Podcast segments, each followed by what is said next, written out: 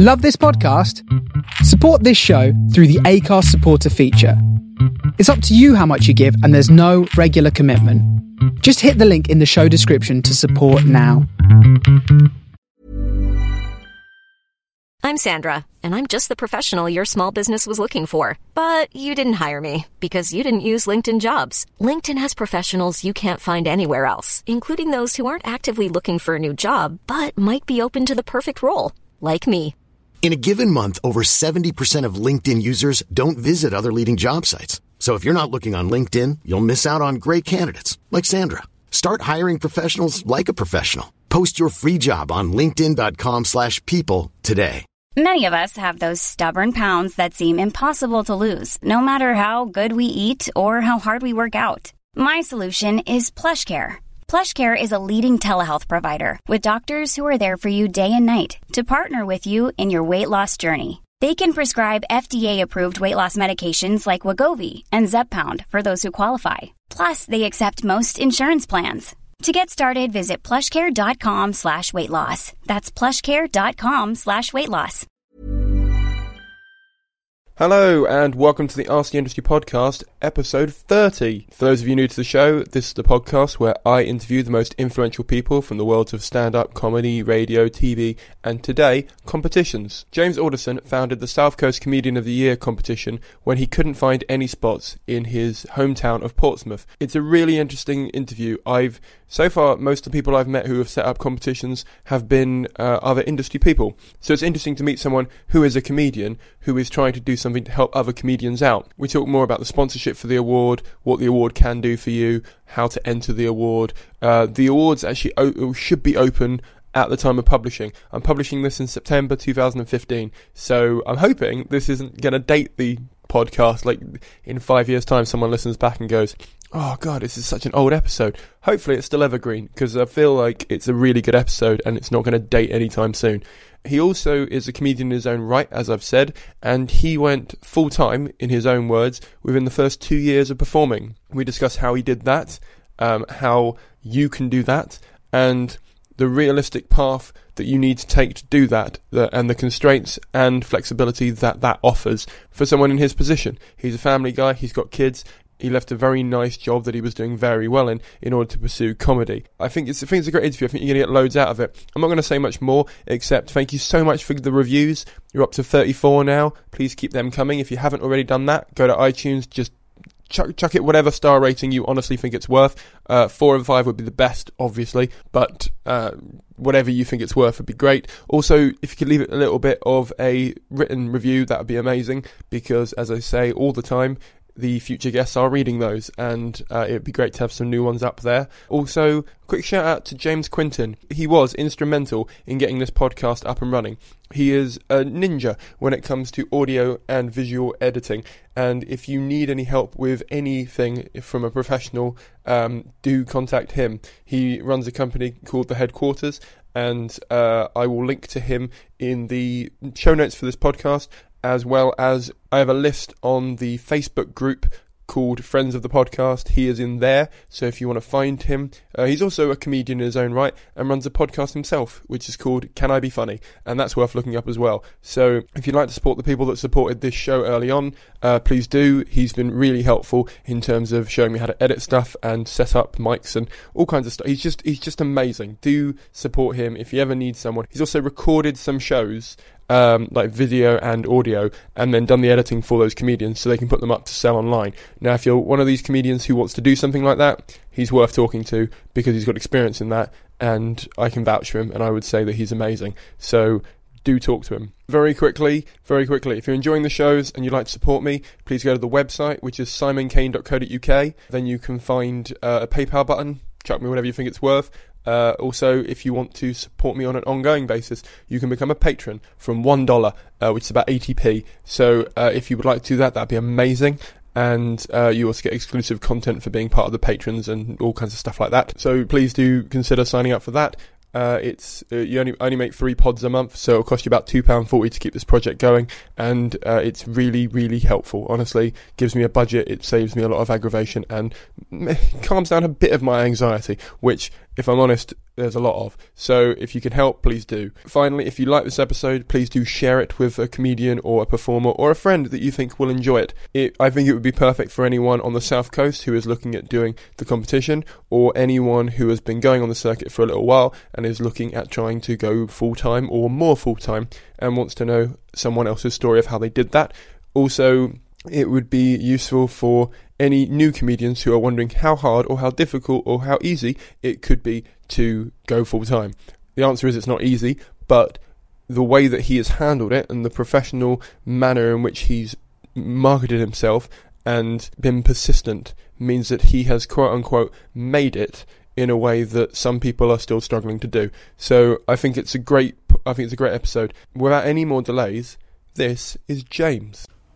I remember searching and not being able to find anything when I first started. So okay, okay, um, yeah. Well, it was four and a half. Well, it was about five years ago in the summer that I decided to start um, comedy, and you know, it was I googled open mic comedy nights, and nothing came up. right. you know, for Portsmouth or Hampshire. I tried Sussex and I found one eventually. And after about three or four months of getting the guts up, I went and did the first open mic night in Worthing. Um, but, you know, off the back of that, a few years later, I just thought, I wonder if it's any different really for comedians right down on the south coast um, if they want to get into anything. And it wasn't really. There wasn't really any more open mic nights at all for anybody. Um, so they're having to travel all over, unlike in London where you can one do one tube stop properly and do three more open mic nights. It's I don't know how often you gig in London. Never. It doesn't. They are all over the place, but there's a. The problem is is that. Okay, the the problem in London is that every pub has a function room. Yeah. This is the Victorian era, and they all had you know they basically went there and did their business, but they don't use that for that anymore. So there is a room that is perfectly out of the way to do comedy in in most pubs. Yeah that means there is an open mic gig at every tube stop. That doesn't mean there's a paying progression. No, sure. Yeah, yeah, yeah. so, well, that's why I gave up. Because for about three or four months, um, four years ago, I did do the five, six, seven minute spots in London. And I just thought, you know, this is almost six hours door to door for me, round trip. What am I doing? And like you say, you can't. You can see that there's no progression. You see that there's you, somebody might spot you and give you another five minute spot, another open mic night. But um, I didn't really see that there was going to be much chance of me making any waves doing that. So um, so yeah, you know, the chance of doing a competition like this for for newer acts down here and give them a little bit of a chance of progression and a title and prize. You know. Well, before we talk about the competition, Portsmouth itself is quite a uni town. Yeah. Do you think bars make more money out of uni crowds that want to get drunk than entertainment? Then is that affected it? Um, I don't think it's affected it. I just think that they, like a lot of towns, really keep within their own sort of events and their own circle of life. You know, there are there is definitely a part of Portsmouth that is university, and there's other parts of Portsmouth that aren't, and you don't get as many um, students around those parts. So I don't know. They have their own comedy. Um, I think social group there in the university and their own comedy night. I think um, they do spread out around the city. I don't think it's hindered it or helped it really. They keep themselves themselves a lot of the time. Is it hard to you for you? I mean, I don't know how old you are, but is it hard for you to get on the student circuit of that? Uh, I don't I mean, I wouldn't try to. I don't think really. Um, they don't want some forty-year-old bloke standing up there telling them about stuff. Maybe they do. Um, I mean, I know I do uni gigs, not in Portsmouth, but I've done uni gigs and gigs where it's predominantly students, and you just find a way to connect. But um, it's not something that I crave after in Portsmouth anyway. Um, there are other gigs locally now as a pro act that you can get on uh, and, and perform at within sort of 10, 20 mile journey. So go for go for where I'm going to be most successful. and that's not Portsmouth at all. I mean, there's you, you run you run clubs in Portsmouth. Yeah, I run one at the Spinnaker Tower, um, which has been going a couple of years. There is obviously the Jongleurs, um, right in the middle of the marina there at Gunwharf. Uh, Wedgewood Rooms, which is run by Off the Kerb, which has been going for 20 years. There's a little one in the Cellars, which is where we run the heats um, for the competition. Um, and there's a few you know, just off the island, sort of five, ten miles away from the city centre. So it's not horrific, but it's definitely a lot quieter than most. I mean, it's the most densely populated city in the country, and it's in a you know five square mile space of land, so it should have loads. But you know, it's just the way it's gone. I suppose I don't really know. It's, I mean, it seems weird to me. I mean, I, I mean, London, like you said, there's gigs everywhere. So you would think. I mean, are there less comedians here then? yes. No, I mean not than London. I mean just in general, like as a per capita. Would you say there? I would say there is, yeah. I mean, the first, um, the first comedian I came across was Joe Wells, um, who's from here, and Simon Fielder, uh, who went to my school from here, Mike Wozniak, who went to my school. Um, not all comedians from Portsmouth went to my school, but you know, it was just it's just where I stumbled across them. Um, quite a few amateur acts are coming through, but that's probably again the last sort of two or three years when we've tried to get things a bit moving comedy wise in the city. Um, I'm trying to think if I've forgotten anybody and offended anybody, but um, I think. I think Mike, Simon, and Joe, myself, are the only pro acts from the city, and I think that really reflects how you know intense comedy is. In the, you know, there's nothing really down here um, in this part of the world, really. Why? And I'm aware you have kids and a family, Mm. but why would you stay in Portsmouth if there's not that many like opportunities for you to make money? If that makes sense. Yeah, there, you shouldn't really. Uh, if you're going to be a comedian, you shouldn't. I mean, if you want to really, you know, break it, you've got to go to somewhere where it's all happening. You know, and uh, it's definitely happening more in the Midlands and and London. And you know, an agent isn't going to trip. You know, travel down on a Wednesday night to come and see me if I was performing in Portsmouth. Not that I do. I spend most of my days travelling hundreds of miles. But um, if you haven't got any um, any kids or responsibilities, then like most comedians, you, you just go where you need to go for your career, don't you? Um, but uh, for me, yeah, kids in school, wife with job, you know, and uh, bills and all the other boring things that happen with bills. You just have to stay where you are. But travel is part of it, isn't it?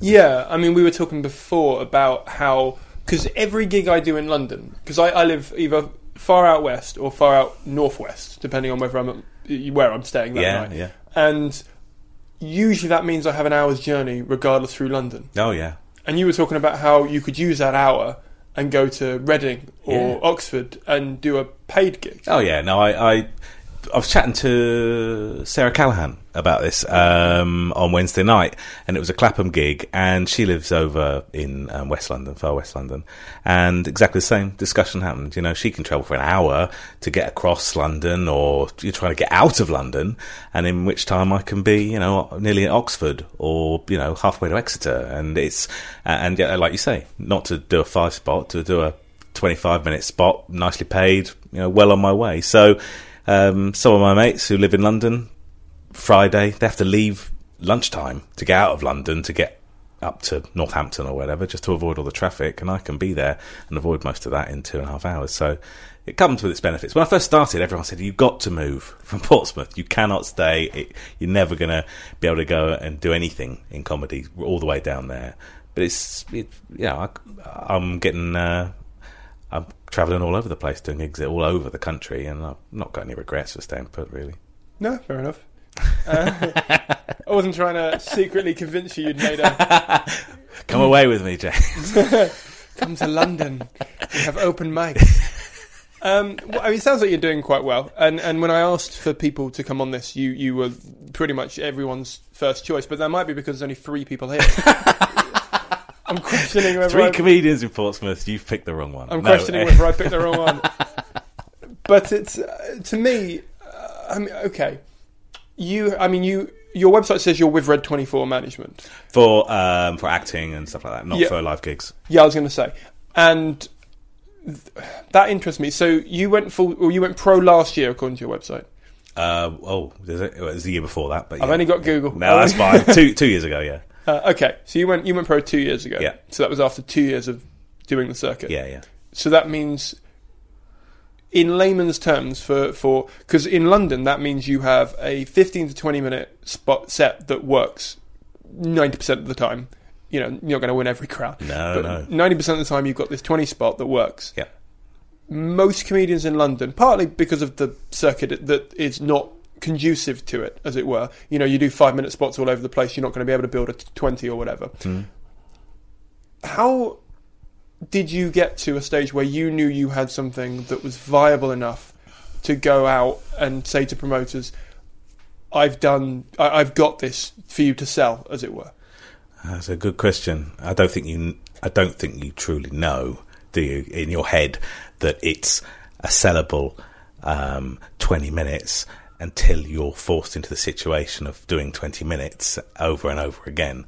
And you push yourself to do those 20 minutes and you take on those 20 minute spots for whatever people are happy to pay you. And slowly that that fee builds when you become as you say uh, you get a better hit rate.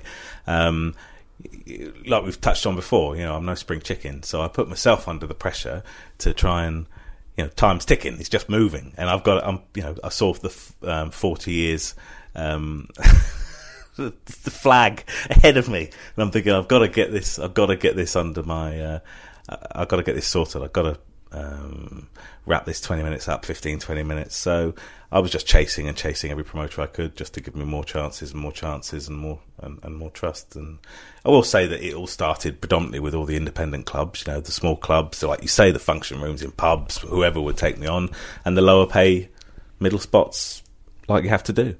But um, you know, you keep you keep knocking on the doors, and slowly you get people to open them, don't you? Hopefully, yeah. well, as you say, you've got to have a, you've got to have ninety percent of the time. It's got to be going well, but you know. Yeah, I mean, for, for me, the interesting thing about meeting you properly is you've been doing this roughly the same amount of time I have. I've been chasing an audience to do shows to, and it feels like you've been chasing club circuit stuff instead. Is that fair to say? Uh, yeah, yeah, I guess so. Yeah. So yeah. it's and I'm not as commercially viable as you are right now. Okay. So I'm sort of looking at what I could have done. well, no, because you know, I, I'm when I first started getting paid stuff, a lot of my mates were like, asking the same thing. You know, what are you doing to? And I was, I came from a sales and marketing background. You know, before I started comedy, so I guess I was slightly more sort of um, bolshy about um, not cocky, but just going and saying, you know, can I do a gig? I'll do any, you know, uh, um, and show them a clip and whatever, and just push myself onto people, trying not to be too pushy, but just asking the questions as often as I could, and I, because I was under pressure to get get some money if I was going to justify doing it with these two little sprogs running around my ankles, and I'm leaving them at bedtime four nights a week. You know, I'm not going to do it for nothing. So uh, I don't know. I don't know. I, uh, just any gig that cropped up, I asked them for a spot wherever I could. I guess like we all do, really. But um, it's uh, just pr- my own pressure that I put on myself. Yeah, if there's one thing I've learned from everything I've done in the last four years, it's predominantly comedians are lazy and unless they pressure themselves or have someone do it for them. So, uh, for example, I saw someone put something up on Facebook a couple of days ago that went 150 days to the fringe, and every comment below that was like, "Oh fuck you, man! I haven't written." and you're like, "Well, you've signed up for this. Like that should be your. You should have that in your mind. I've Yeah. got that in my mind. I've got a flipping countdown clock on my phone. I know exactly how many m- minutes it is till the fringe, let alone days. Yeah. because I've got that. I've got a show to do. Yeah. and um, that should be a push point. So I guess your kids are. It's interesting your kids are your driving force, but also were they an impact on you changing career? Because it sounds like you were doing all right. Yeah, doing well, doing well, and um, but it, um, yeah, definitely an influence.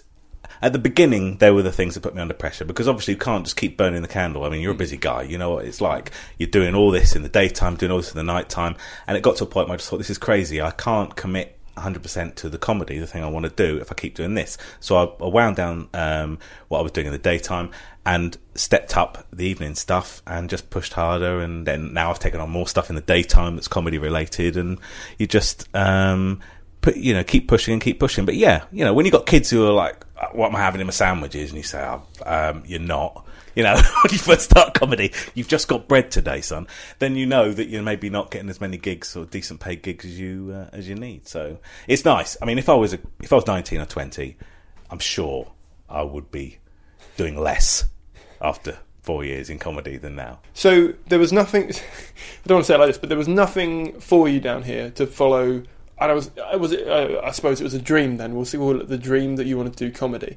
And no, Uh, it was. I've always loved comedy. Right. Always loved comedy, and certain things that happened in my life, significantly horrific things that happened in my life before comedy, where I was sat with the wife and thought, it's something I thought about. I never really even discussed it with her, um, and I just said I think I'm going to try it, and she went, "Yeah," because she saw when things really bad things happen in your life, and you've got so many things that you still think, oh, "I wish that had not happened." You think, "Well, what's the worst that could happen from trying comedy on a few open mic nights?" Uh, as it turns out, nothing bad can happen from it. You just it's a different experience, and you know, and it just that is the way it went. I never thought for a minute when I started open mics that I'd get a career out of it. Maybe six months in, I thought, you know what, there might be something in this. Um, three or four months in, because uh, you know you start thinking, well, why am I li-? like I've said already? Why am I leaving the kids? Why am I going out when I should be reading them a bedtime story? And um, so, but you know, it's uh, it's it's just uh, a constant reminder that you've got to keep keep going and, and do better when you've got something like an Edinburgh Fringe deadline or a three year old. Yeah. They're not interchangeable. They're not, they, they are. They're both this, babies. This is my third year, so going up. So I, It's a three-year-old. am calling this season three anyway, so whether they're not or not. Um, it sound. It's going to sound odd, but do you find it creatively stifling having to do the circuit like that? Because if you've got to go out five, six nights a week and do the same twenty minutes because that's the thing that people book you for, how do you find time to write new stuff? Or is it a case of you've got that and then you book extra gigs like open spots to do extra material outside of that? Um, creatively stifling. I don't think so. I don't think so. I mean, I don't do five or six nights a week. Oh, Um, that's a that's a, a main a main point I should stress. Um, three to four uh, on average, I would say. But um, it's no, not stifling because you know when you're doing a twenty, a paid twenty, paid twenty five, paid thirty. And you've got something new in your mind that's happened that day, or you've written something that you think is just magical, um, or gonna is gold it's generally only going to last 45 seconds, 60 seconds, something like that. So when you've got the luxury of a 25, 30 minute paid spot, that's, I find that's the perfect time to try a new 60 seconds. I don't like going out and doing a 10 minutes of new material. That doesn't work for me. Um, I can't sit down for two hours and write new material. That doesn't work either. It's stuff that just comes to me in the daytimes, and I think I'll try it on a few mates or the wife or whatever, and then I think, yeah, I think I can, I can risk trying that tonight. And uh, yeah, it might not be a, you know, a critical 25 minute closing spot for some club who are going to hate me because I've died for 90 seconds during it. But it might be somewhere on a Wednesday night where I think I can afford to try this out in 60 seconds. It'll be fine. Um, but yeah, not stifling. Not stifling. It's uh, I, I just uh, I've never done enough new material open mic nights to know what it's like the other way around. I guess. So, but I do, I, I, I do know what you're talking about though, because I go to when I do pop into London or do some gigs where there's some newer acts, I can see that everything they're talking about is completely different to last week when I saw them or when I saw them a month ago, and mine doesn't revolve like that. You know, every I guess my 25 minute set at the minute is I don't know, got 30, 40 percent different material in it than it did 10, 12 months ago. So it's not uh, but I guess that's the same for most circuit comedians. I guess they're not always kind of breaking what isn't broken, are they? It's just they're just saying what works on stage and pays their wages. Yeah. I'm trying to think of the way to phrase this now. You, you, you said that really well, and it sort of half answered it. Um, let me ask this instead, and then I'll come back to it. It's going to be a great edit. um, uh, it's, it's never it's nothing like this on anyone else's, is it? Um, so you do three to four nights a week. Yeah. without getting too personal, as a person who has a day job, a night job, a podcast, a hobby outside of comedy, and comedy, how do you pay the bills with three, four nights? do you know, in the nicest possible? I mean, I'm sure you've lowered costs and, and your wife works, and so you split stuff and whatever. But from my perspective, that that seems like the dream. That seems because that means you could do three, four nights a week. You can go out and then do open spots if you want to learn stuff. You can apply for extra bits in the day, and Yeah, I mean, the three. I mean, three. Obviously, the Thursday, Friday, Saturday night gigs pay well because they're you know opening or you know opening a, a chain or it's um it's closing an independent club or it's emceeing a night and that's you know not bad pay. And um it's um, and as you say, the wife works three days a week, and um, you just uh, certainly at the beginning a lot more sensible with money because you can see that there's a risk that next week that gig might get cancelled or whatever. I run two gigs myself as well, um, which are full pro nights, full or singing or dancing, sort of five six hundred seaters. So that probably covers half of my earnings as well at the moment. So I can't I can't complain at all. Um, but uh, yeah, it's I'm not back to where I was before I started comedy with the earnings there, but hopefully another year or two and I will be. But you just got to keep keep pushing, haven't you, and keep promoting yourself and keep getting yourself in whatever you know whatever um, PR you can do, really. Okay.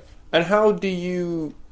I don't want to say brand yourself, but how do you pitch yourself to promoters? Like, if you, one of my bugbears, especially in London, is there's a lot of comedians going for a very small number of spots at pro clubs, and so you've either got to know that promoter well, they've seen you a couple of times, or you're a famous person, for example. Yeah, yeah. Um, you're not the latter in the nicest possible way. No, Um, it. Yeah. Um, you you probably have connections with some clubs that you've worked for for a bit. Yeah. How did you get to that? I from at the very beginning would just send I would just send my clip and tell you know most of the time just tell them the clubs that I'd done and they would offer me the gigs. I think that it does help having an old face. I've got to be honest. Um, it's amazing how many times I would get a gig. I'd send them a clip, tell them some clubs that I gigged for and, and what I was doing, and I'd get a gig where I knew that the younger comedians who are my mates who um, I believe were better than me weren't getting gigs, and I was I don't know back then. I don't know um, genuinely why that happened, but I think it's probably because they look at me and think this guy's 37, 38. He's not going to stitch us up. Look at his website. He's got kids and blah, blah, blah. He's trying to earn a... I don't know. But all I, I remember watching and getting these gigs and just thinking it must be because they think I'm going to be a reliable old guy who's not going to let them down, who's not, you know, going to go and uh, get drunk and, and in sick. I don't know. But that's... I, I remember so many times thinking, Christ, I don't know, I got this gig. but That's awesome. And, you know, just, it just built from there. Um, and you get more chances to get in more in front of more and more half decent promoters. And as long as you do get that ninety percent hit rate, because Christ, I've had some weeks where I've had a thirty percent hit rate. You know, you just think, what am I doing? We've- we've I all have that messed this up so badly. You know, and there's still a couple of the bigger promoters who I, you know, thought a year or so ago, gone, wow, I'm in. And you have a couple of flat gigs, and they won't touch you with a barge pole, you know, and you just think, oh god. But that's just a learning curve, isn't it? And sometimes, that, I guess, when I look back over the last couple of years, particularly, that's the one thing that I suppose is a shame that I felt where I've pushed myself so much. A lot of comedians, I think, will know this, where you push yourself, you get in front of people, you have the chance, and it's too soon. Yeah. And you've done it, and you think, I can do the 20s, I can do the 25s, I'm doing well, I've had a couple of really good weeks, I'm on fire, and you go up there, and you're not. You've Yeah. been doused completely, and you just think, I'm not ready for this. And that, so I have messed up a few things um, along the way. But um, I, I honestly don't know, Simon, what, what um, how I pitched it, other than as simple and as boring as it sounds. Sent them a decent clip and some and some references. If you can't answer that, you might as well go. Yeah, thanks for having me. the main reason we had you on. Tell us your secrets. Um, no, I mean, I, I didn't think you were going to go that route with that answer. If you let me, if you don't mind being so bold, because when you said an old face helps sell it, I thought you meant you look different to the you know twenty something male comedians who dominate a lot of the gigs. Oh, you mean like as in a as in a persona? As Yeah. In a, oh, okay. Well, that would be nice. I'm not. I don't know actually. Maybe some of the promoters could answer that one, but I. I don't know what. As, so they'll get the line up, and I think like we got a guy who looks like that, and he's got this old guy, and then we got this girl, and we're doing everything. It's brilliant. Yeah. maybe. I don't think so. Well, when- yeah. I'd like to think it would be great if that was true, because you know maybe I've still got some chances where where I didn't think I would have, where I'm maybe ticking a certain box. Um, yeah, I don't know. Maybe, maybe. When when I chatted to Hils Jago in the first episode, she said when she I can't remember the word she used. She doesn't schedule gigs. She um, choreographs them. Also, she had like a terminology for it because she looks at a, a, a few months in advance rather than just one gig at a time. Yeah. And she was like, I try and vary the lineups as much as possible. So the punters don't see the same act three months in a row, Yeah. but also they don't get bored that there's like three, you know, women or three men or whatever on the bill. Yeah. So I thought if you'd actively f- found that out in other clubs, it would have been interesting. Um, Has anyone ever? mm, I don't think anyone would ever. You would have found out. If no one's going to email you and go, "We need a forty-something." that would be great, wouldn't it? But no, that, honestly, that would be great because starting later on in life, you do get some hang-ups because you know even you know even when you do go and do open mics and they're all you know teens and twenties, and you start thinking, oh blimey, I really stick out. I'm not sure what chance I've got in this industry because I'm really starting out so late. Um, it would be lovely to think that people do think like that. I, uh, I think in, when you're on the club circuit, it's less of an issue.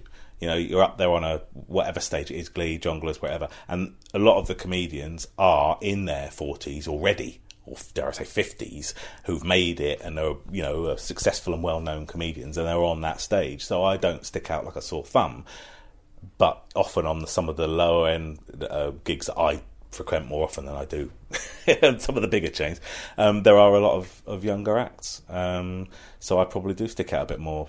I suppose it does help with the variety, doesn't it? You've got to you've got to have a varied bill, really. Otherwise, if you just have three 20, 30 something white guys up there talking the same stuff, it is going to get a bit boring for the audience. You've got to mix it up. Um, so yeah, definitely book forty year old comedians. Yeah, if there's one thing we get out of this podcast, is less That's it. gigs for me. yeah. Um, well, no, I. It it sounds really weird. I, uh, I, I mean, I don't, I don't think promoters think of it like that, as it were. But I do think there's.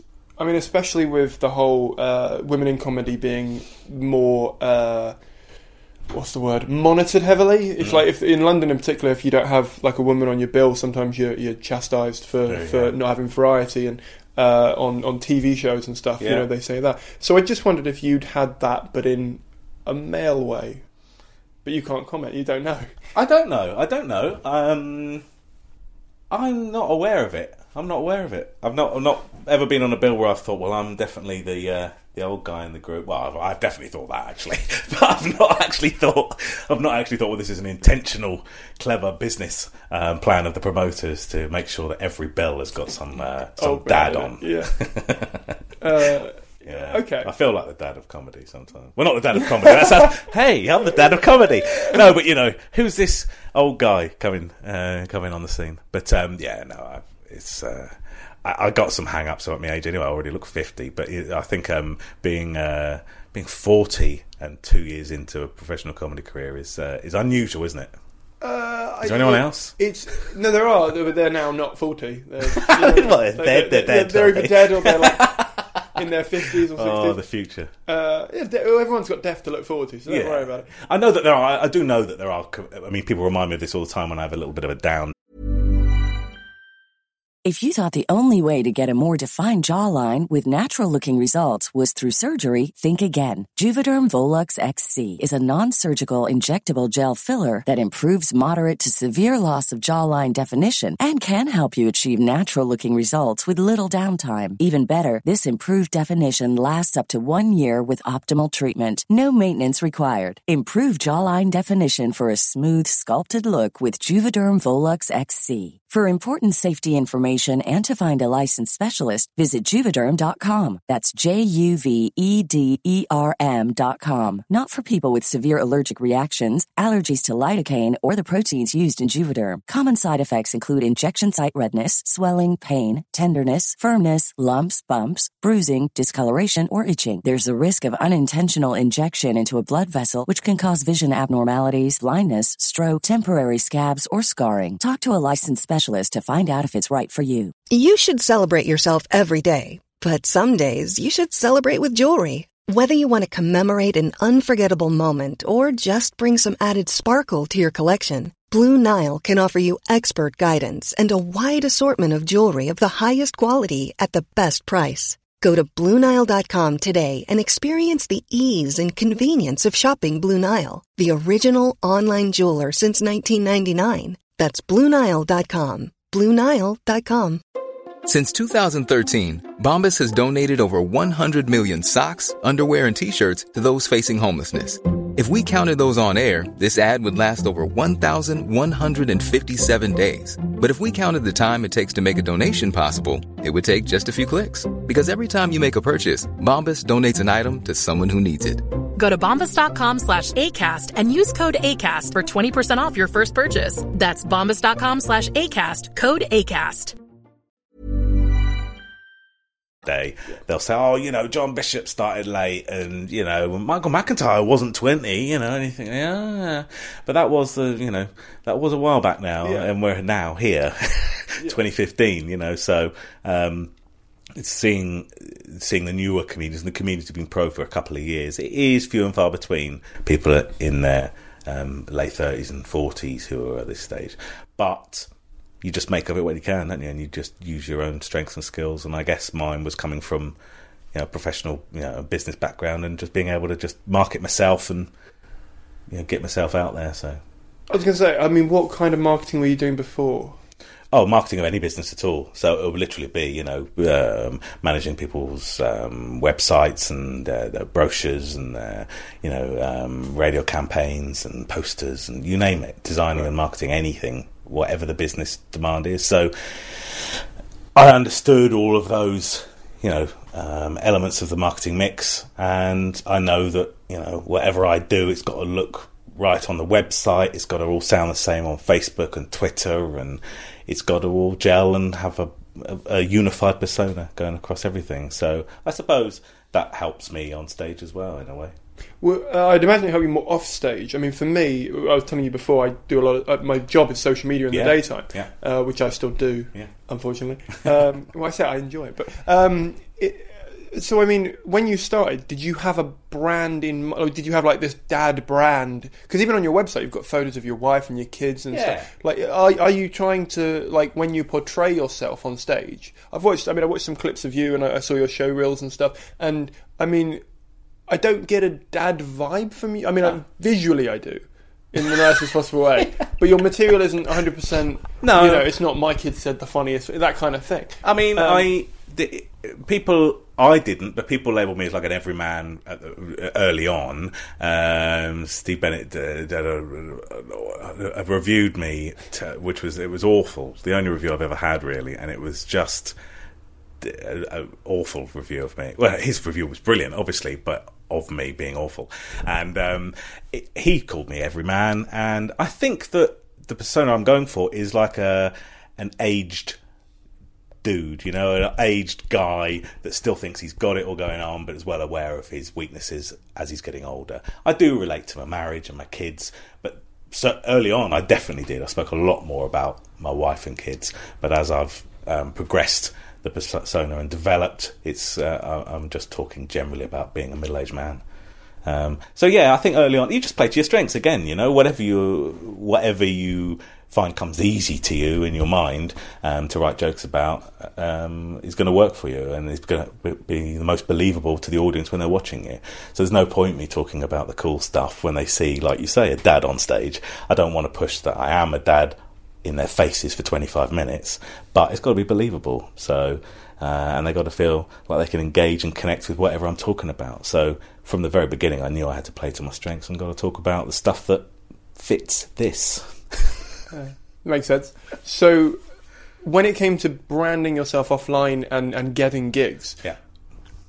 I mean, one of the one of the main factors I've come across with promoters is they, they want your website to be up to date. Yeah. They want your gig list there so they can see who else you're gigging with. Yeah. They want your, your social media presence. They might not use it, but they want to know you're there. Yeah. They want to know what audience you've got. I mean, did you do like a course in uh, like on, in comedy, or did you do a course in any kind of marketing as a person rather than as a brand to get this information? No, no. I mean, I did a, deg- my degree was in marketing, uh, and obviously working and my business and everything else made me well aware of how unified the marketing message needs to be. So, from the very beginning, I had a website that pitched me at that point, uh, you know, as that sort of um, that looked like it was a website that was of me. You know, it wasn't a funky, cool website with all the belt. You know, it looked like a guy who was in his thirties who was promoting himself on a website. You know, and the and the messages on the website were the same as they were on other social, you know, social media, Twitter and Facebook, and it was all tied in. So, like you say, it was a unified message, and it was um, just trying to make it look like I cared about what I was doing. Like you say, you go on. I mean, even now, I'll book comedians for my gigs, and I'll look and I think, well, this hasn't got any dates listed on this, and these guys are on on telly maybe or something. And you think, wow, I can, you know, I mean, they're clearly talented because they don't need to be as anal about their website as I am. so they could just doesn't matter, doesn't matter. I'm hilarious, and everyone books me and wants me on telly. Um, so maybe they don't need to um, work tirelessly like everyone else does on websites. But um, it's uh, yeah, it's amazing how many comedians just don't do that stuff, and I just feel like I've really got to because if I let one thing slip, I'm less likely to get booked. I get that. I I have a I have like four, maybe five channels of content. I'm constantly updating. One of them is my website, you Yeah. know, social media stuff, this, and just just I feel like if I let any of them slip for too long, then I won't. You know, you know, you sort of go, well, I'll get back to it at some No, point. yeah. yeah, and you can't do that. I just, I just, I do stress about it. I do stress about it, and I think, oh God, I've not put something on Twitter for a bit, and or I've not done, you know, I've not put those dates on my website since yesterday, and it's like plates, isn't it? Just spinning. I mean, uh, any career is, isn't it? But with comedy, because you're so much in the public eye, as far as the audiences might be checking you out from the poster that you're on for tomorrow's gig or whatever, I just feel there's a lot more pressure, and I, I feel like you know the whole thread of this chat's been so already that I feel the the pressure for me there is such that I cannot afford anything to slip. Saying that, I mean, there's so many comedians out there trying. I guess pressure's on all of us, isn't it? So, you, I think that that is the most critical thing you can do is just keep on top of every single element of your own PR, your own marketing. So, because you don't have any management and representation for your live work, Mm. And you are your own PR and marketing department, Mm. when you book a new gig, say, I mean, let's go back to when you just started out. You know, maybe you've been going a year and you've got a bit of a set going, Yeah. and you've been me- emailing new clubs to get open mic, uh, open spots. Sorry, Yeah. right? How did you go about researching them to make sure they were not four hours of driving to get to a like? Because you wrote a whole article on stuff that had just pissed you off from. I mean, I think that's fair to say. Um, About half baked comedy nights. Yes. Uh, yes, yes. so I assume you'd gone to quite a few shit nights. Yeah. And well, we- we all have, haven't we? Yeah, why not? No, my, I mean, my you- career's doing better than you. I'm in London. I'm in. I made it. yeah. Uh, no, I have been to some awful ones, and I think that at that point I'd started regularly running a couple of nights, albeit like little nights. But again, you know, as a com- yeah, you do know as a comedian what it takes to make a decent comedy night. You know, simple stuff that we all know: stage, spotlight, sound system that works, chairs all facing the same way in a room that isn't distracting anybody apart from the comedy. Um, so yeah, I I suppose I didn't really. I didn't research the gigs that I was going to to think, like, are they going to be rubbish? But you do, once you've done enough, get an inkling for what gigs are going to be rubbish from just the way it's promoted, from the way that the promoter is, or the person is, shall I say. Because often these guys aren't promoters, they're guys who think, oh, this comedy seems to be working well on the telly. I reckon I've got a space at Bob's you know, community hall that we can knock something up on. They've never run a comedy before, and they think they could earn a few quid from it. And they're the sort of promoters that you know do two gigs and then nothing else happens. Um, and the others are ones that you know start growing and growing and really get the hang of how to run a comedy night and learn the lessons that we all learn as well while taking part in these gigs. So yeah, that's why I did that article because I've done so many. I just thought, oh, everyone else surely must be thinking the same as me. How to run an unsuccessful comedy night. Well, I, I'll link to it. I, I agreed with most of it, Hmm? but there was one bit in it that kind of cur- made me curious because you sort of said something like, uh, "Don't charge at the door." I'm not, I can't quote it completely, but it was something like, "Don't charge at the door because everyone's committed to stuff they haven't invested money into," or something like that. Yeah, yeah, yeah. And in London, there are three comedy nights, pro nights. Yeah? That are pay what you want at the door, and especially at the Edinburgh Fringe, there's loads of really good shows that pay what you want. Yeah. Was it I mean, do you think that's changed? Do you still think that, or did you still think the nights that are charged for tickets naturally around the country? I'm, I mean, it's a generalisation, but Yeah. better than the free ones, in your opinion?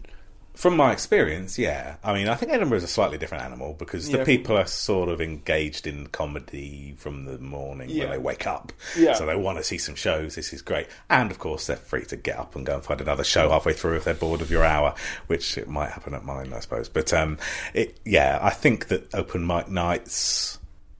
I mean, I've done too many gigs where, oh, we'll have loads of audience in, mate, because it's free. They're just wandering from the bar. And you think, oh, will they? oh, no. Um, and, and you're getting paid a half decent amount, but you know you're not going to be awesome because it's just open to the footy on the telly in the next space of the pub. And, you know, someone's got a fruit machine that's winning the jackpot 10 feet from the stage. And it's all so sad when you're up there doing your best and there's so many things like the coffee percolators going off halfway through your setup line, you know? So I still think that if you get someone to pay something um, to come in, they're less likely to piss about in the audience and they're more on board with listening and enjoying comedy. For me, it's kind of um, it's like it's like Chinese takeaway. Like I, if if the price was too low, I'd question what's in it. Mm. So, what do you think's a good? I mean, obviously, it'll vary by the quality of the night and the size of the room and all that stuff. I mean, do you think do you think like a pound, like just to cover the costs? Well, it's funny you should ask because I, when I, my first ever gig I did was uh, set up was at Havant Leisure Centre. I know you're thinking this sounds perfect already, James, um, and it was in its own space upstairs. And because it was a council-run venue, they said we'll subsidise the entrance, so it's just like a quid to get in. And I thought at, at the time I'd been going for like six, eight months, and I thought well, that sounds ideal. Um, and we got quite a few people coming, but slowly it still just dropped away the audience numbers, even though the lineups were good and the semi-pro acts and a pro headliner, it just dropped away. Um, we had no idea really why, but then we realised that just putting a pound on a poster, entrance fee, people automatically decide this can't be good. It's a quid. What could you get for a quid? You know, Poundland comedy night. I mean, it's you just start judging it from the price. Um, I think that when people see four or five quid, they start feeling it in their wallet a bit. You know, they've got a tenner in their pocket for the night, whatever. Get a pint or two and a night and a, and comedy. I think they start valuing it a bit more. I think four quid. Whenever I see four quid or more for a local professional comedy gig um, or semi-professional, then they'll start to value it a bit more. Um, you, I mean, there's a comedy union that's kind of starting in London. Yeah. I don't know if you've. I've seen the emails and uh, and the attachments and the, seen the bubbles of it on Facebook and stuff. Yeah, you I'll keep gonna- meaning to get to one, but Yeah. uh, yeah, again, six hour round trip. But um, I think it's any any sort of union where we come together as a group is going to make us, you know, more powerful. Is that the word? Yeah, more forthright. So you know, more thrust behind what we believe in and, and what we want from the industry. So it can only be a good thing, can't it? Possibly. I mean, I, I'm only playing. I'm playing devil's. not it. well, no, no, I'm playing devil's advocate here, just just to kind of find out a little bit more what you're about. I mean, I, Yeah. I'm meant to be going to the next meeting, Yeah. and I'm talking to. I'm trying to talk to John Cordillo to get him on this Mm. to to talk about it. But I was wondering if you thought that would help or hinder, like especially indie nights that are maybe set up by people who you know haven't got support from the pub but are, are trying their best. They're putting on a night. They're doing all the stuff, and obviously their their wage as much as ours are based around the sales. Yeah, yeah. I mean, I, I don't know really. I don't know um, enough about the the union sort of plans as to how, who they will help, or whether they'll help every single person in the industry, or whether it's going to be focused on, you know, the pros and the and, the- and the top of the rungs. I don't know, but um, probably why I should get to one of these meetings. That's fair enough. Um, so Portsmouth has no comedy. well, a few Well, bits. Okay, start that again for the edit. Portsmouth has very little comedy, Yeah, and as I've always said, and uh, um, I have to do that again for the end. um, you can't do this on stage, can you? Like it's no, yeah. Can we just ignore that last? Yeah, yeah, yeah, yeah, yeah. Guys, honestly, I'm building to something. It's gonna be great. so Portsmouth, it's got weird now. so Portsmouth has, has a few comedy nights when Yeah. you're start like when you started out, and it still doesn't really have much of a scene. And you said that was the primary reason, or one of the primary factors to why you started. Is it the Southwest comedy? Just South Coast, South Coast Comedian of the Year. Yeah, um, yeah, it was. Yeah, I mean, it was an idea I had right you know, a couple of years ago, and I thought it would be good to have something where South Coast comedians can be recognised for achieving something. I think I, it always used to annoy me as a kid when bands would tour all over the country. They go, and you know, we're doing Cardiff and Manchester. And I go, yeah, and they go, and London for you in the south. And you think, no, that's still miles from me. Uh, and you know, some people in the south coast, five or six hours from London. You know, you're right, going right down to the, the deep southwest there. So, I mean, I'm not saying Pompey's a huge amount closer, but it is closer, and it's something for comedians who are based, you know, down here by the water to. Uh, to get a title out of and a chance to be on some pro gigs and win win a prize. So um, that's what I was hoping for to give some comedians a, even the tiniest step up, and maybe in a few years' time it might be a competition that pe- more people have heard of in the industry and gives that winner a little bit more opportunity uh, rather than having to travel wherever to go and prove themselves. I mean, that's still going to be the case. They're still going to have to spread their spread their wings and get out there and get in front of you know dozens of different promoters. But there's nothing really down here for them to be able to at least get one accolade or one opportunity to show show themselves off. So yeah,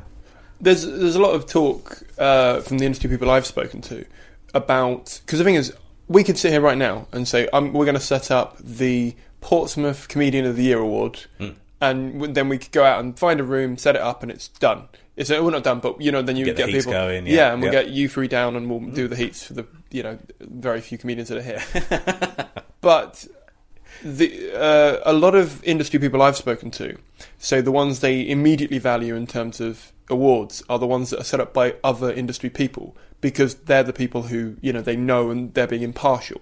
Okay. As a comedian, do you feel that you i mean obviously you're not judging it so you're not impartial but you're still connected and affiliated and obviously know some of these people and have gigged with them before yep has, has that ever come into play or, or been affected or, or even negatively affected you if, if well because i've known some of the yeah. competitors um, it's affected me slight well I mean, it's not. No, I don't think so. I think when I've watched, it's difficult when you watch a comedian that you know if they're not doing their best. That's the only time when I find it uncomfortable running the competition, where I see a comedian going up there and I've seen them smash it, and I'm, you know, they we're, good mates or acquaintances, and then they don't, and you think, oh.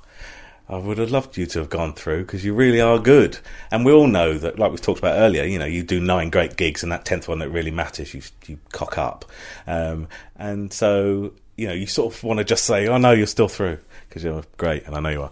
But you can't let that affect you. You just got to let the let the competition sort of process and the audience who vote um, take run its course, really. Um, but it is a shame when you see people that you know not go through, or see people that you know are better, even even if you don't know their know them as a person, you've seen them do loads of great gigs and then they don't go. But the you know, compet- even though I'm running this competition, they're not great, are they, for, for helping boost a comedian and um, you know, awards matter in, I guess, in, in every walk of life because you know you've got the you're the best salesman or you're the best coach driver or whatever it is. It does help psychologically at the back of your mind when you see them as a booker with a, some sort of accolade, um, and that's all I'm hoping. I suppose is that the winner will get or even the semi finalists or the runners up will at least get some sort of acknowledgement that they're worth a punt because that's all we need is another opportunity to get in the door and get on that stage and impress, isn't it? Yeah, hopefully. Yeah. yeah. I mean, so what do you, other than networking, and obviously it, it makes your name synonymous with an award, even mm. though you're not winning it, if that makes sense. Yeah. What do you get out of it, and what were you aiming on getting out of it? I, I suppose, remembering how tough it was to get gigs when I first Googled comedy nights in Portsmouth, that was the initial aim um, is to just make it easier for other people locally in my home city to actually, you know, get some uh, stage time and um, get an opportunity to gig. I mean, some of the competitors have only done like six or eight gigs before when they step up on that stage. Some have been going for a couple of years, but still might have only done forty gigs or sixty gigs. You know, um, so that's all I was trying to do. You know, that I don't get a you know, some sort of sponsorship purse from Foster's who sponsorship or anything exciting from it. But um, I'll get stage time myself, obviously, emceeing all the heats and the and the final and the semi-finals, and that's all good. And it's only down the road, so that's wonderful. Um, and uh, they're lovely venues. You know, it's Wedgewood Rooms is the final, and the Cellars is the heat. So it's all that's all great. And it's a Wednesday night, so you know, uh, better than travelling a Wednesday night in, in London. or is For it? you, for you, yeah. Is it? Depends on what gig you do, mate. That's it. Who's there to see me. Um, well, I mean, okay, so when I spoke to Kate Copstick about when she was involved in the Perrier Award, which is now the Foster's Award, she was interestingly vague but specific at the same time. I'll link you um, to why she doesn't do that anymore and the politics behind the winners at Foster's, especially at Edinburgh, because the people who win that tend to be a certain type of comedian that they maybe wanted to get through. Oh, and they Or- influence the result. Uh, not influence the result, but there's because they're nominated by judges, Oh, yeah. and because they're because the judges are people who have vested interest in certain companies and TV shows and things. Okay. There's, but she's not. She's an independent freelance writer. Yeah. So when when I spoke to Kate Copstick, she was talking about the politicalness behind Foster's as a sponsor Mm. and how that could impact the results and Yeah. who you can have as a judge and all that stuff. Yeah, yeah. Has that been a factor for you? No, I mean, we our sponsorship with Foster's is a regional thing, so it's not come from some sort of HQ who've said, you know, we'll do it because we're involved in so much. Com-. Well, they are. They have said yes through HQ because it's they're, they're involved in it heavily, but obviously as a regional brewer, um, they're supporting it and supporting it at the venues. So that's the that's the um, that's the reason they're involved. So they don't have any influence over where the you know how the competition is swayed in any way. Um, and because the audience vote, it's virtually, unless they bring 100 friends with them, it's virtually bulletproof with who goes through. Um, saying that, I do think that a certain type of comedian is suited brilliantly to competitions compared to others in different environments and in, with different audiences. But, you know, you roll the dice and you see what comes out, don't you? It's It's been really interesting. Last year, we had some great, great finals. Great finalists through, and everyone who got through was the one I, I was sat at the back of the room thinking, yeah, they should be going through, and they did. So it was great. And this year we're on heat three on Wednesday, and so far the the best ones won each heat. So I can't quibble so far. Well done, audience. When it comes to the wild cards for this, Yeah, are you involved in that? yeah, yeah. Okay. Yeah, because you you know it's you'll sometimes get one person who turns up on their own at the back of the room. Someone's got five friends, and someone's up there doing something that's crowd pleasing. Um, but you know the guy's up there doing some awesome material that you just know is just you know it's me the, and the venue manager, and if they're third. Um, and they've just great. They've just missed a second place by a point, and they've just been brilliant. And um, you've never heard of them, you know. That's brilliant when you come across that sort of magical, um, you know, talent, um, and you're still at the back room thinking they've got to go through, and then they don't. You just think, well, they've got to be on the wild card shortlist, surely. So every heat there'll be a contender, and then at the end we'll have a look at all the points and who it was, and decide who goes through. So it's always good to have a wild card. I think I've got through to semis on so many wild cards that you've got to have a wild card. Fair enough. um, how? What's the selection process for the judges then? Um, the judges for the final. Uh, what do you mean? As in who I who? How do I pick a judge? Yeah. Okay. Um, I this year I w- would want um, a an ideally a booker um, as a judge and a successful comedian um, to be a judge, and also the headline act to be the judge, and all of those would. Well, two of those three would be from the south. So, for example, last year we had Angela Barnes, um, who's obviously um, uh, based predominantly in Brighton, yeah, and um, we had um, um, Marilyn Nelson um, from you know Jongleurs and um, Helen Comedy sort of connection, um, and promoter and, and booker come down and judge as well, and Chris Purchase um, come down as well. So someone who was recently turned pro. Um, a booker, a promoter, and um, a big, you know, big headline name, and that will be the same this year. We've got uh, Aidan Goatley, who's from Brighton, who's doing wonderful things with his solo show. He's going to come, and um, a headline act yet to be confirmed. Um, but uh, yeah, it, I think it's important that we have someone with a lot of industry knowledge and experience, and a comedian ideally. Um, who is in amongst it in the gritty sort of pro end, someone like someone like Aidan or Chris Purchase, and then a successful um, comedian, ideally from the area as well. So we're going to find someone like Angela this year. Don't know who yet though. Fair enough. Um, one last thing.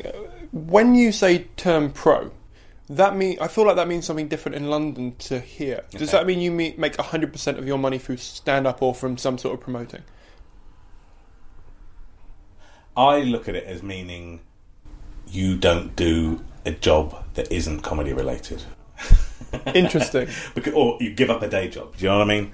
Because for me, when I stopped my other stuff and started comedy, I wasn't doing promoting or anything. I just kicked that into touch, and you know, off we went. And then obviously. Op- running a club or two, which meant I could do some gigs locally, was great. And then as you evolve those clubs or develop the idea of running a club, you make more money from it, and you know, great. Um, I think that's for me, that's key. I mean, obviously, turning pro is you make the majority of your living from being paid for performing on stage, um, but you need to, I think, um, fill in some gaps sometimes with your earnings from other things that you might do that are also comedy related. So some people will do some acting work and you know some extras work and popping up here or there and everywhere to subsidise their income. So yeah, that's what I consider to be turning pro anyway. Okay.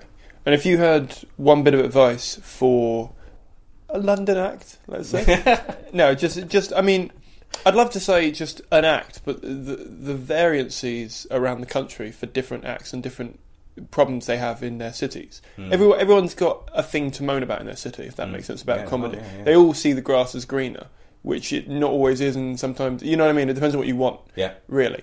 So if you had a bit of advice for someone, other than put pressure on yourself and put, be motivated and yeah. do you Push know harder, harder. remember remember you're on your own and fucking pull your finger out kind of what would it be? Um, Have kids? Yeah, that's it. Have a baby, and then no. I think it's something that's recently come to our mind. Talking more to London acts, and is that is um, just get out there, get out from wherever you are, and perform somewhere else. So all over the place, where as much as you can, which I think will mould your you as a person, you as an act, a lot more than if you just stay. I suppose that's really why I was lucky with Portsmouth is because there's not much here, it forced me to go to Yorkshire. It forced me to go a little bit into London, you know, Essex and Gloucester and Wales and Southwest, and just gig in every different environment and every different experience you can have as a comedian. That would be my one tip, I think, because if you can get out there and you're you're more likely to, I think, start getting some paid stuff. Um, you're more likely to develop, um, first and foremost, your um, your persona, your writing, your act, because there's no point in just being in front of the same sorts of audiences night after night after night. Same, and I think that's what happens when you get stuck in a city, even a city like London. I think you you, you want to, you know, the minute you go to a different city, you'll see a whole different audience, uh, a whole different class of people, a whole different you know type of uh, type of other comedian who might have travelled from bloody Newcastle to come and do a gig in um, Northampton, and you've travelled up, and you know you're seeing a whole different, uh, a whole different world of comedy. I think so. Yeah, just get out there and spread your wings a bit. Cool. Well, thanks for coming on. All right, no worries, loved it. Yeah, cool. That was James. I had I had a lot of fun talking to him. As you can probably hear, we got on really well.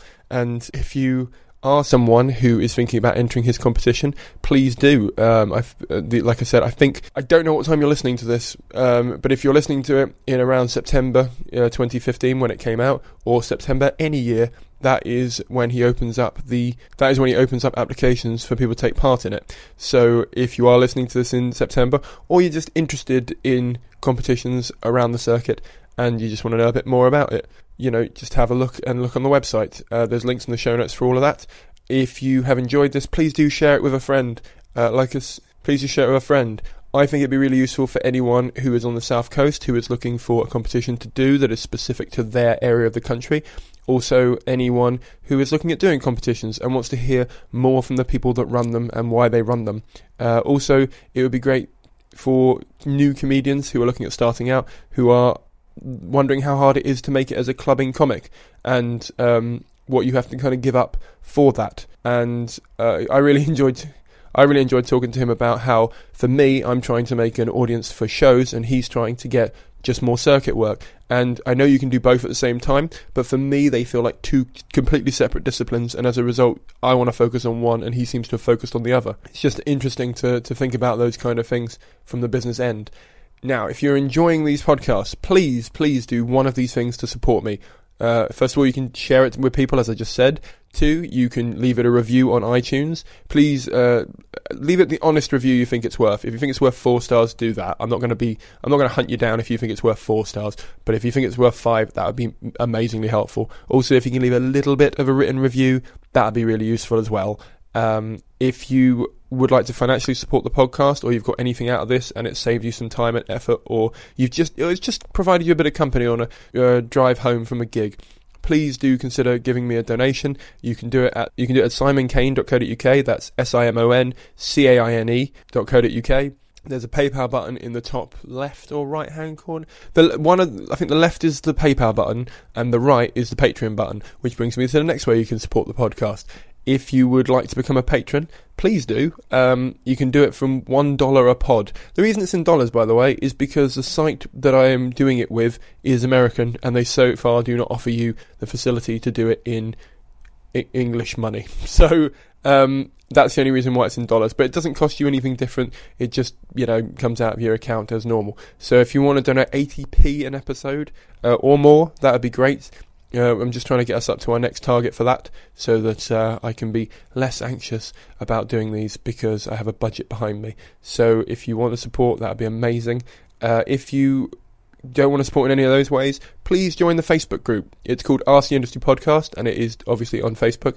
And that is that is slowly becoming a catchphrase because for some reason I feel the need to say it, like it's sort of default now, like a like a muscle memory joke. Um, but yeah, do join up to the Facebook group. Uh, in there, we're always having discussions. It's also the place where two, maybe three days before a confirmed guest I'm going to interview is going to come on, I ask, what would you like to ask them? So if you know any of my upcoming guests, or you don't know the upcoming guests, but you want to be kept in the loop of who I am interviewing, and you would like to ask questions to the guests, that is the best place to do it, because that is the place that I am trying to house all those conversations and back and forths between everyone. So please join, and that again, that's free and it's just a closed group to stop spammers really. And yeah it's really cool. And you'll find out all kinds of stuff that i've got going on in there. So please join. Anyway thank you very much for listening. Thank you very much for sharing. Thank you very much for donating. And i'll see you in about a week. Bye Mom deserves the best, and there's no better place to shop for Mother's Day than Whole Foods Market. They're your destination for unbeatable savings, from premium gifts to show-stopping flowers and irresistible desserts. Start by saving 33% with Prime on all body care and candles. Then get a 15-stem bunch of tulips for just $9.99 each with Prime. Round out Mom's menu with festive rosé, irresistible berry chantilly cake, and more special treats. Come celebrate Mother's Day at Whole Foods Market. Planning for your next trip? Elevate your travel style with Quince. Quince has all the jet setting essentials you'll want for your next getaway, like European linen, premium luggage options, buttery soft Italian leather bags, and so much more. And it's all priced at 50 to 80% less than similar brands. Plus, Quince only works with factories that use safe and ethical manufacturing practices. Pack your bags with high-quality essentials you'll be wearing for vacations to come with Quince. Go to quince.com slash trip for free shipping and 365-day returns.